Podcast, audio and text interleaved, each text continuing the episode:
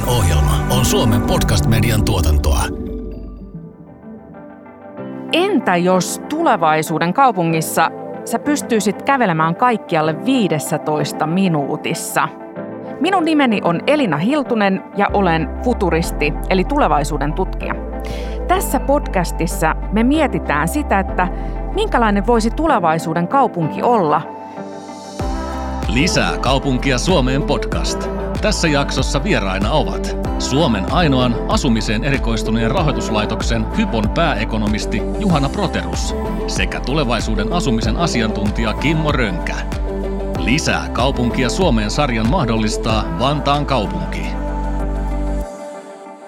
Aloitetaan Juhana vaikka susta, eli millainen sun mielestä olisi täydellinen tulevaisuuden kaupunki?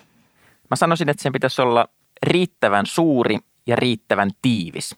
Koska jos nämä kaksi asiaa toteutuu, niin se tuo mukanaan ne kaikki palvelut ja, ja elämän, joka tekee kaupungista kaupungin. Kuulostaa aika hyvältä.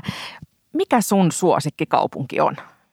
No tietysti kotiin päin täytyy vetää, eli Helsinki on, on lähellä sydäntä, mutta kyllä itse uskon näitä kansainvälisiä kaupunkitutkimuksia, jotka laittavat pohjoismaiset suurkaupungit aika korkealle ja, ja myös sitten toisaalta Uuden-Seelannin ja Australian isoimpia kaupunkeja. Eli kyllä ne ovat varsin viihtyisiä omankin pienen kokemuksen perusteella.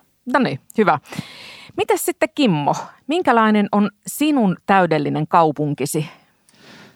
No mun mielestä semmoinen kaupunki, jossa on, jossa on hyvä asua, elää ja tehdä töitä ja viettää vapaa-aikaa, on sellainen hyvä kaupunki. Se tarkoittaa, että siellä on, siellä on pelivaraa arjan erilaisiin tilanteisiin. Siellä on mahdollisuus juhlia ja, ja, ja siellä pystyt olemaan oma toimine, itselähtöinen ja tekemään sellaisia asioita, jotka sulle juuri sopivat. Eli siinä mielessä Juhanan kanssa samaa mieltä, että kaupungin pitää olla riittävän iso, että siellä on sitä monimuotoisuutta ja erilaisia työuria erilaisille ihmisille erilaisissa elämänvaiheissa. Joo. No mikä sun tämmöinen lempikaupunki on, joka täyttäisi tämmöisiä edellytyksiä? Mä nostasin Viinin sen takia, että Viinissä on erityisen edullista asua. Siellä pystyy asumaan niin kuin riittävän väljästi. Siellä on pitkäjänteistä asumispolitiikkaa tehty sillä tavalla, että, että asumisen hinta on voi sanoa poikkeuksellisen edullista Eurooppa-tasolla ja se myös näkyy siinä, että se on hyvin viihtyisä ja pärjää näissä kaikissa viihtyvyyskilpailuissa. Joo. Mä en itse ole käynyt Viinissä. Täytyypä ottaa toi sitten korona-ajan jälkeen. Lähden ehkä käymään siellä. Lähdetään tässä puhumaan tämmöisistä tulevaisuuskuvista, eli skenaarioista, että minkälainen se tulevaisuuden kaupunki voi olla. Ja nyt jos lähdetään miettimään yhtä visiota siitä tulevaisuudesta, niin mitä sanotte tämmöisestä kaupungista, joka olisi täysin autoton? Aloitetaanko Juhanasta? Mitä sä sanot tämmöisestä ajatuksesta? No voisi olla mahdollinen riittävän pitkässä puussa, mutta en mä sitä näe lähivuosikymmenien tulevaisuutena. Ja, ja todennäköisesti se ensimmäinen vaihe sitten vuosikymmenen kahden päästä on enemmänkin se, että autot säilyvät, mutta niitä ei enää ihmiset siellä aja, vaan sitten tulee tämmöisiä itsestään ajavia autoja, niin kuin esimerkiksi jo Singaporesta löytyy ja, ja Suomessakin on tämmöisiä kokeiluja ollut. Eli tällaiset varmasti yleistyvät kaupungeissa on kuitenkin valmis tieverkko, tuntuu aika luontevalta, että sitä hyödynnetään vielä hyvinkin pitkään, mutta ehkä siellä ei sitten ihmiset enää ratin takana väistele, vaan ne liikkuu enemmänkin tietokoneohjattuina. Eli tulevaisuudessa on todellakin niin ihanaa, että sun ei tarvitse miettiä sitä, että olenko esimerkiksi ajokunnossa tai onko minulla ajokorttia, että tilaa vaan itse ajavan auton siihen, niin sillä pääsee sitten eri paikkoihin. Kuulostaa mun mielestä oikein hienolta ajatukselta.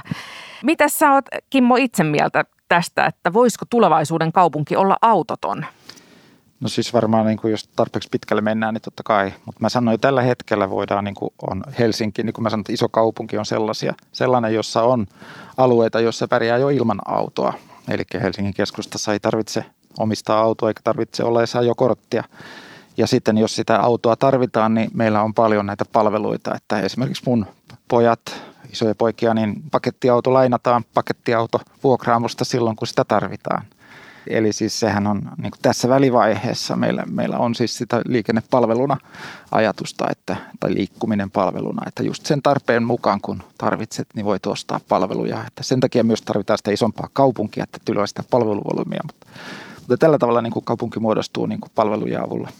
Juuri näin ajattelen ihan samalla tavalla, että sitä autoa ei välttämättä tarvita, mutta todennäköisesti niitä autoja siellä edelleen liikkuu, varsinkin kaupungissa. Toki voi olla kaupungin osia ja alueita, jotka sitten on autoista vapaita, jossa sitten ne kevyen liikenne on, on se tapa, tapa liikkua ja kulkea, mutta, mutta todennäköisesti ei meillä kokonaan autotonta kaupunkia Suomessa ihan lähivuosikymmenenä nähdä jos mä sanon tähän juuri sen, että miten mä tänne tulin tänne Lauttasaareen, niin mähän tulin tota, pyörällä otin Flirt-kaupunkijunan kolme tota, vaunuosastoa ja perässä siellä on aina joka osastossa on pyörävaunu. Kesti 13 minuuttia se matka ja sitten sieltä baanaa pitkin ja Lauttasaareen pyörällä. Eli, eli tavallaan niin kuin mä pääsin, voisin sanoa melkein samassa ajassa kuin autolla käyttämällä vaan tämmöistä nykyaikaista kaupunki-infraa. Joo. Mä aikoinaan asuin kymmenen vuotta jopa Itä-Pasilassa ja sehän oli tämmöinen suunniteltu aikoinaan autottomaksi paikaksi. Ja mun täytyy sanoa, että se ei ollut kauhean miellyttävä paikka asua. Eli mitä jos meillä on tämmöinen paikka, joka on autoton paikka, niin minkälainen sen pitäisi olla, että se olisi niin kuin ihan oikeasti semmoinen kiva paikka asua? Miten tehtäisiin tämmöinen niin kuin viihtyisä 15 minuutin kaupungin osa, että sieltä pääsee nopeasti kaikkialle lähipalveluihin, eikä tarvitse sitä autoa ihan oikeasti sitten omistaa. No se vaatii tietysti sen, että niitä ihmisiä on siellä riittävästi, jotta ne palvelut on elinkelpoisia. Eli, eli riittävän paljon ja riittävän tiiviillä alueella pitää, pitää asua ihmisiä. Ja, ja rehellisyyden nimissä ei Suomessa hirveän paljon tällaisia alueita ole. Eli suurin osa Suomesta ei asu, asu tällaisella 15 minuutin kaupungilla, kun katsotaan koko väestöä.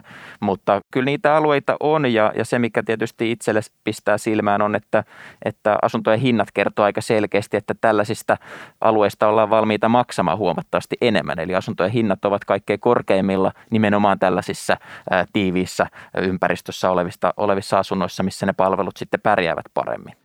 No vielä tuosta 15 minuutin kaupungista, niin musta se on tavallaan niin kuin keskiarvo. Mä kutsun numerosarjaa 10, 20, 30. 10 minuuttia kävellen, 20 minuuttia pyörällä ja 30 minuuttia joukkoliikenteellä tai, tai jollain tavalla. Eli silloin sulla on koko kaupunki käytössä.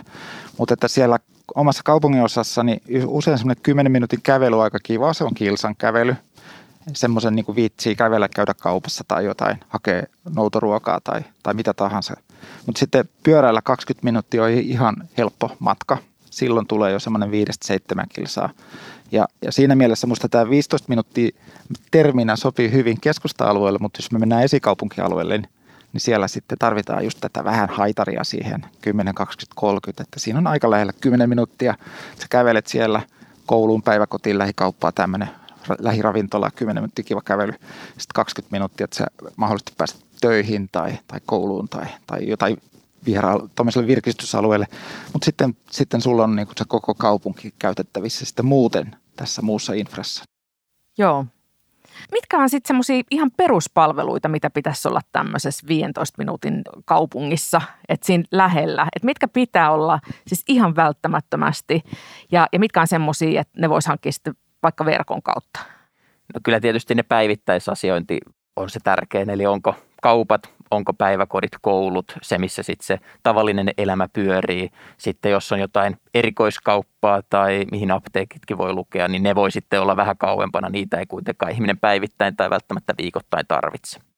Mä nostaisin niin kuin hyvä ravintola, olisi kiva olla, tai hyviä ravintoloita ja myöskin niin kuin hyvä leipomo. Ja nyt on, niin kuin, tämä on, voi sanoa tulevaisuuden asumisen asiantuntija veikkaus ja väite, että kyllä meille niin kuin alkaa syntyä erilaisia kaupunginosia näitä just tällaisia hemmotteluelämystyyppisiä merkityksellisiä palveluita, jotka koukuttaa ja houkuttaa. Mä sanon esimerkkinä Espoon Kauklahti, jossa on niin kuin loistava kalakauppa. Siellä on tota, aidolla napolilaisella kiviuunilla oleva pizzeria. Eli siis tavallaan tulee tämmöistä, mä sanon, merkityksellistä palvelua. Mutta oleellista on se, että se sinne tulee yrittäjiä, intohimoisia yrittäjiä, jotka laittaa itsensä peliin.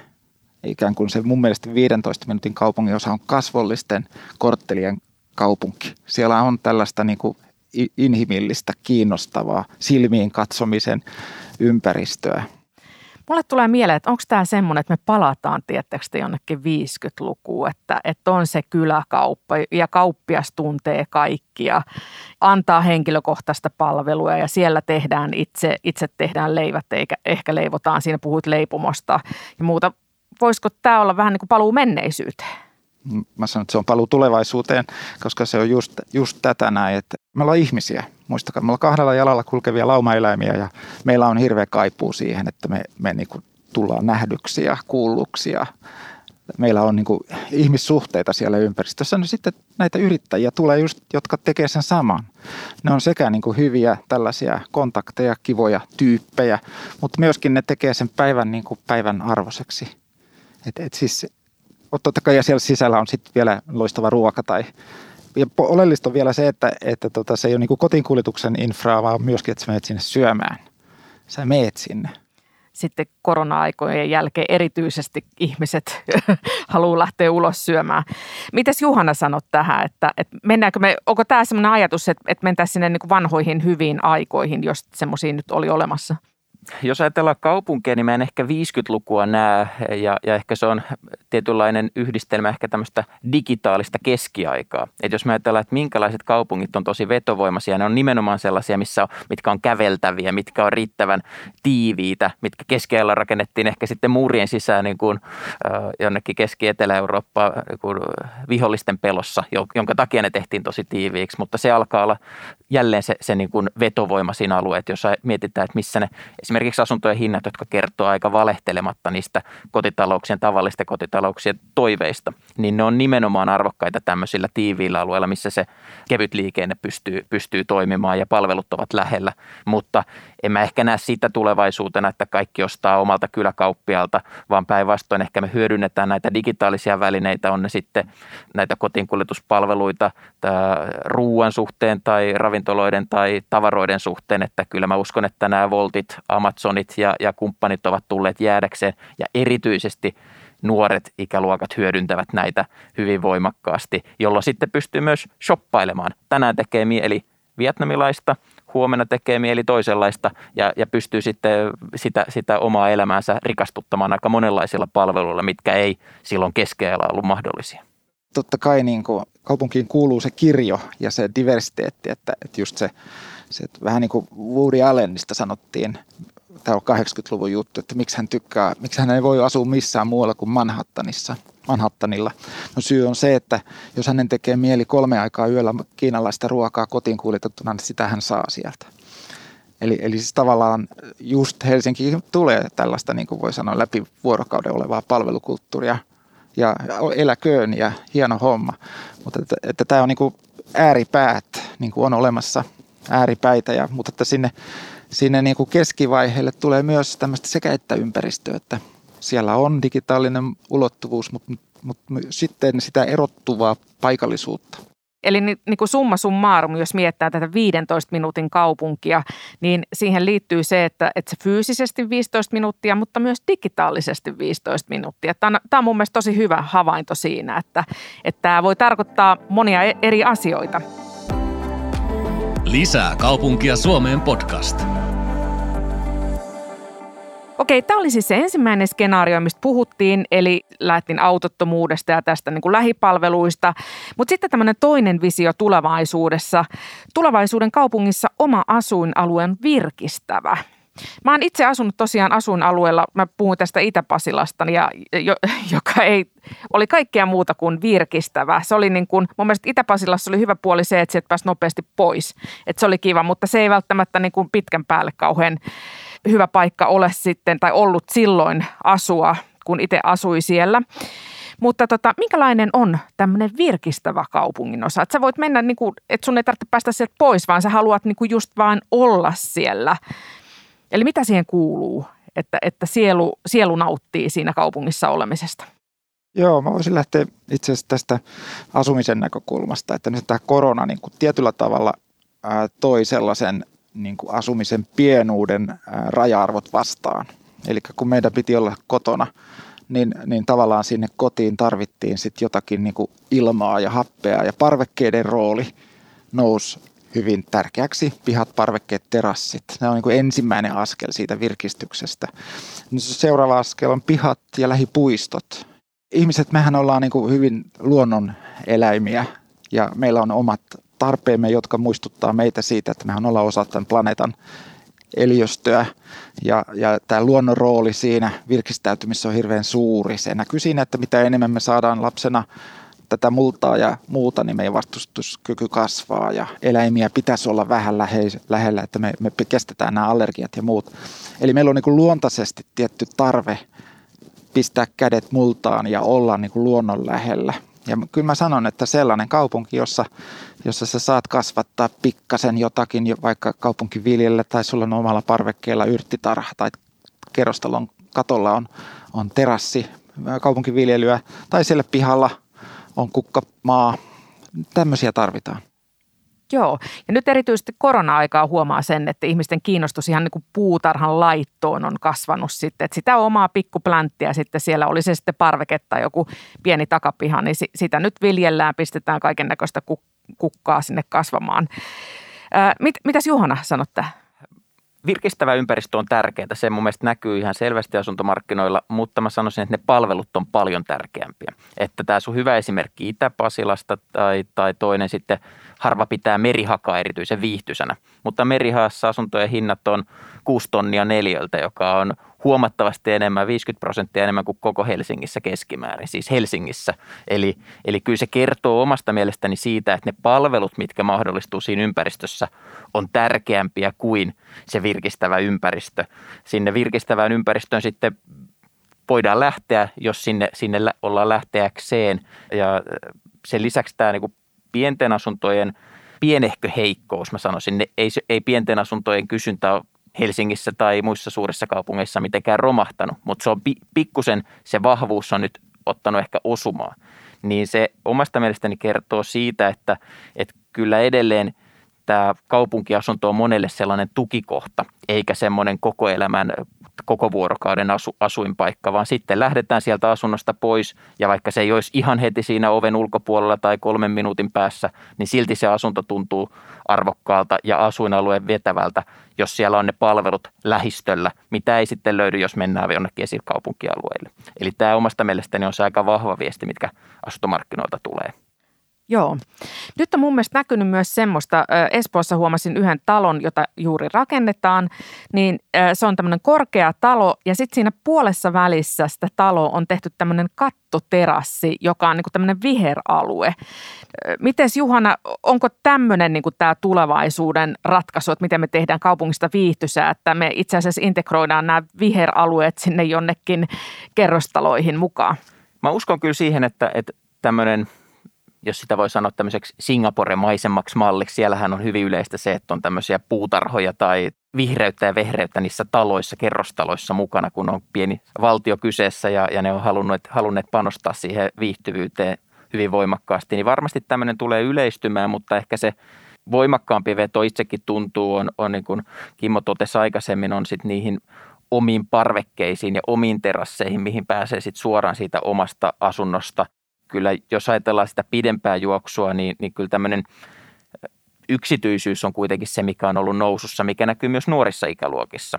Eli itse istun esimerkiksi Helsingin opiskelija-asuntosäätiön hallituksessa Hoasilla, ja kyllä meillä näkyy voimakkaasti se, että korkeakouluopiskelijat, toisen asteen opiskelijat, he haluavat huomattavasti mieluummin yksiön asumaan, vaikka se olisi pieni kompakti yksiö, kuin sitten soluasuntoa, missä sitten jaetaan. Ja voi olla tiettyjä yhteisiä palveluita, jotka ovat paljon parempia, mutta, mutta kyllä se veri vetää paljon enemmän sinne yksiöihin tällä hetkellä ja on vetänyt jo pidempään. Mites Kimmo sanot tästä kaupunkien virkistävyydestä tai yleensä tästä vihreydestä? Nyt mulle tuli mieleen ihan se, että kun me puhutaan ilmastonmuutoksesta ja tämä on hyvin tärkeä asia ja liittyy hyvin paljon myös kaupunkeihin, niin mun mielestä esimerkiksi kun Singaporen mainitsit Juhana tässä, niin siellähän on monia pilvenpiirtejä, jotka on ihan siis kasvien peitossa. Että se on hyvin erikoinen paikka käydä siellä, mutta, mutta tähän vähentää myös kaupungin lämpötilaa ja puhdistaa ilmaa. Niin miten Kimmo näet, onko Suomessa tämmöisille tarvetta? Singaporesta sen verran, että sehän on niin kuin tämmöinen developereiden kaupunki tai kaupunkivaltio. Eli mäkin olen tavannut vuokrataloyhtiön toimaria, jossa yhtiöllä on miljoona asuntoa.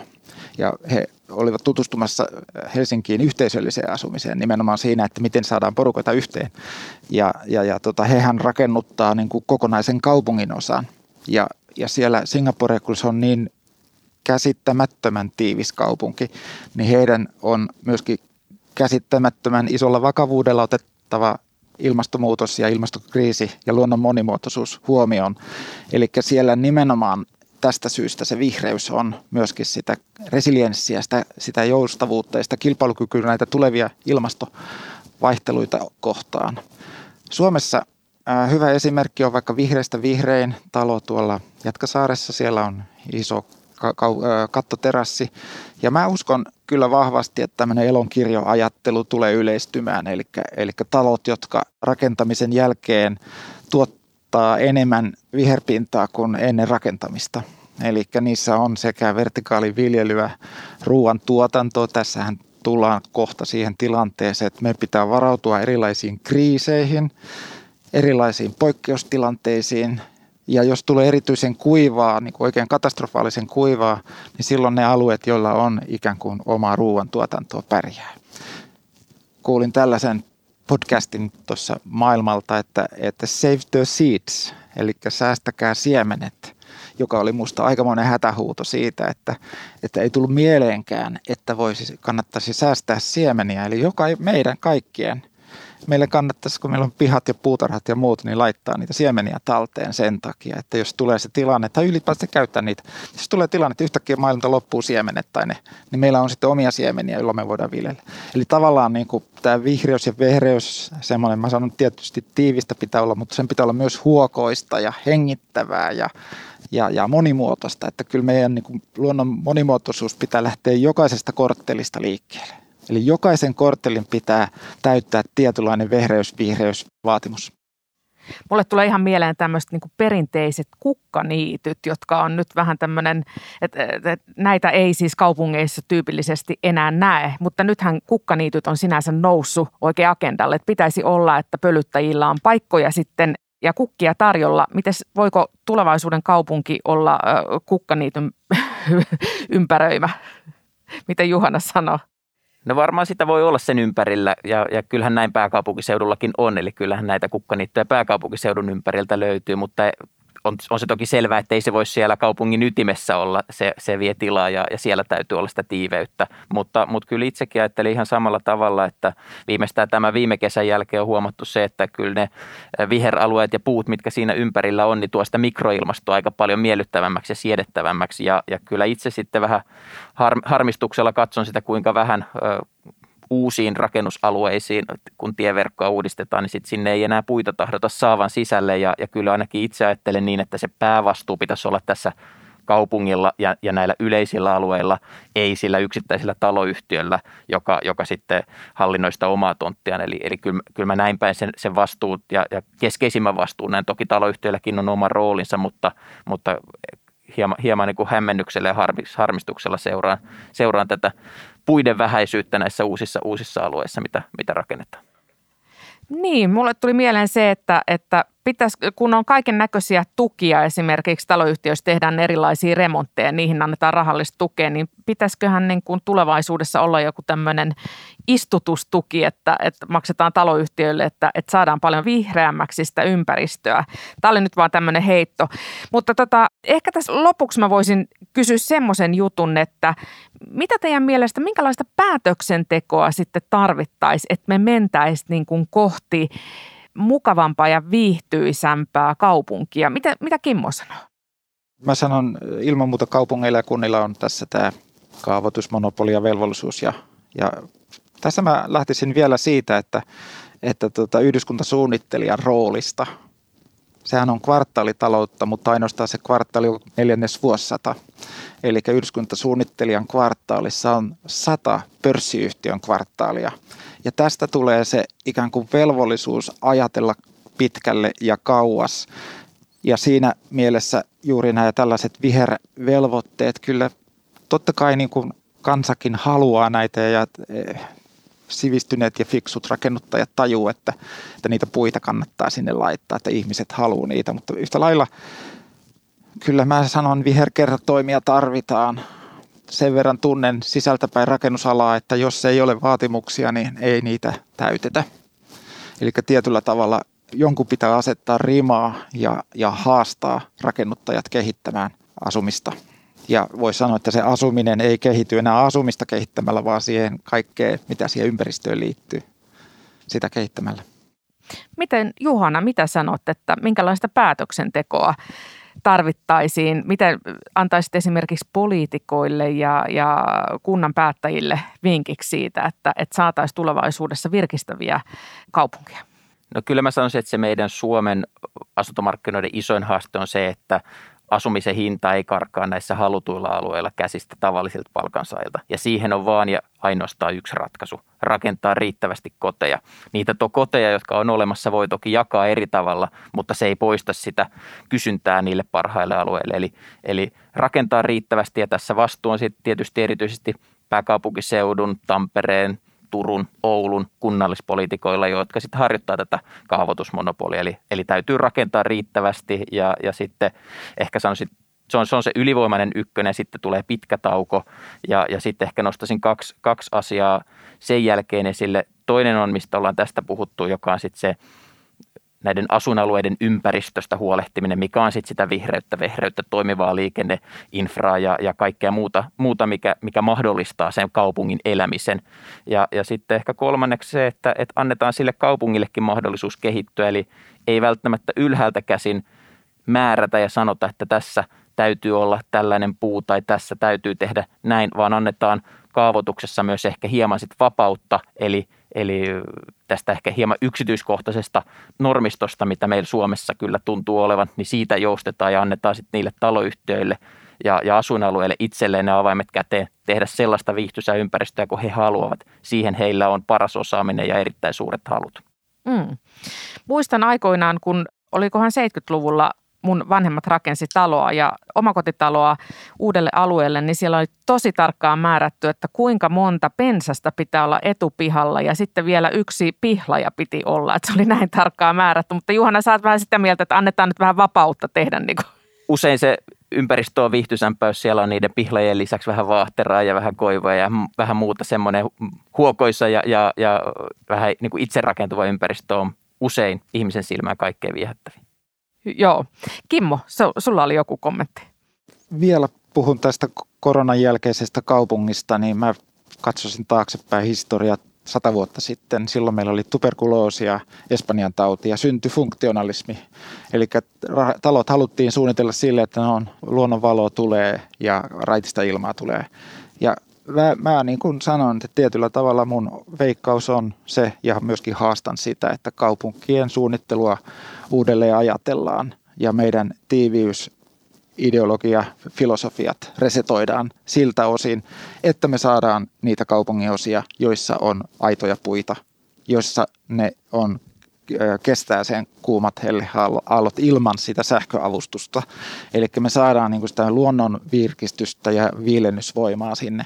Ja se edellyttää tietyllä tavalla, että vähän väljennetään sitä kaupunkia ja vähän fiksummin suunnitellaan. Puille pitää olla yhtä lailla listassa kohta, että onko riittävästi puita. Ja suunnittelijat kyllä osaa suunnitella, kun heidät haastetaan siihen, että miksi niitä puita muuten ei ole. Siksi, että meidän usein korttelipihat, jossa on maanalainen pysäköinti, niin sinne ei voi rakentaa puita tai sinne ei voi istuttaa, koska ne juuret, puut ei saa aitoja juuria. Eli jos me halutaan korttelipihoille puita, niin meidän pitää ikään kuin mä sanon ratkaisuna palveloida se liikkuminen niin, että, että autoja ei tarvita siinä määrin kuin tällä hetkellä. Et meidän pitää niin kuin uudelleen ajatella kaupunkia oikeasti ja kunnolla. Lisää kaupunkia Suomeen podcast. Nyt vielä viimeisimmäksi kysymykseksi äh, esitän teille kummallekin, että mikä teidän mielestä on äh, tärkein kaupunkikehityksen teema tulevaisuutta ajatellen? No mä sanon, että, että keskitytään ihmisiin, tai enemmän keskitytään ihmisiä. Äh, mä uskon tämmöisiin kuin ylisukupolvisiin naapurustoihin Eli jo tällä hetkellä mun mielestä Helsingin kaupungissa tai Helsingin seudulla ympäristökaupungeissa, Espossa, Vantaalla näkyy se, että, että suvut ja heimot ja läheiset muuttaa samoille alueille. Eli syntyy tietynlaista tämmöistä inhimillistä verkostoa. Ja tuetaan ja kannustetaan ja äh, niin kuin lähdetään siitä liikkeelle esimerkiksi sillä, että jokaisessa kaupunginosassa on riittävän monipuolinen asuminen. Ja siellä on kerrostalo, rivitalo, pientalo, kytkettyjä townhouse ja muita. Eli me saadaan niin kuin ikään kuin se 15 minuutin kaupunginosa sinne sillä, että me suunnitellaan riittävän monimuotoista asumista sinne alueelle. Ihmisiin pitää keskittyä enemmän. Ihmiset aina edellä. Mm, ihmiset sen kaupungin tekee. Mitä Juhana sanot, että mikä sun mielestä kaupunkikehityksen tärkein teema on?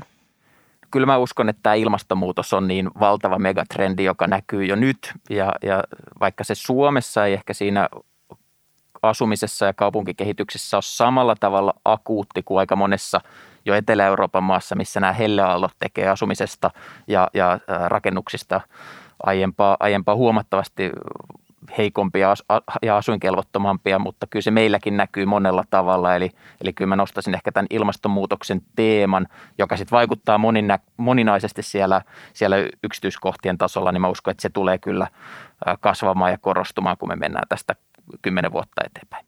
Totta kai ilmastonmuutos, ilmastokriisi vaikuttaa sillä tavalla, että me siirrytään suorasta taloudesta, tästä lineaaritaloudesta kiertotalouteen ja meidän pitää suunnitella talot niin, että, että resursseja käytetään täydellisesti, jätettä ei synny ja me oikeasti lähdetään miettimään, että, että me ei voida niin kuin loputtomiin käyttää luonnonvaroja, vaan me täytyy suunnitella ja rakentaa ja ylläpitää niin, että me ikään kuin pärjätään sen oman alueen resursseilla niin kuin tästä maailman eteenpäin. Kiitoksia teille vieraat ja kiitoksia teille kuulijat. Jos pidit tästä jaksosta, niin muista seurata meitä Spotifyssa tai tilaa ja arvostele meidät Apple Podcastissa, niin kuulet uusimmat jaksot heti ensimmäisten joukossa.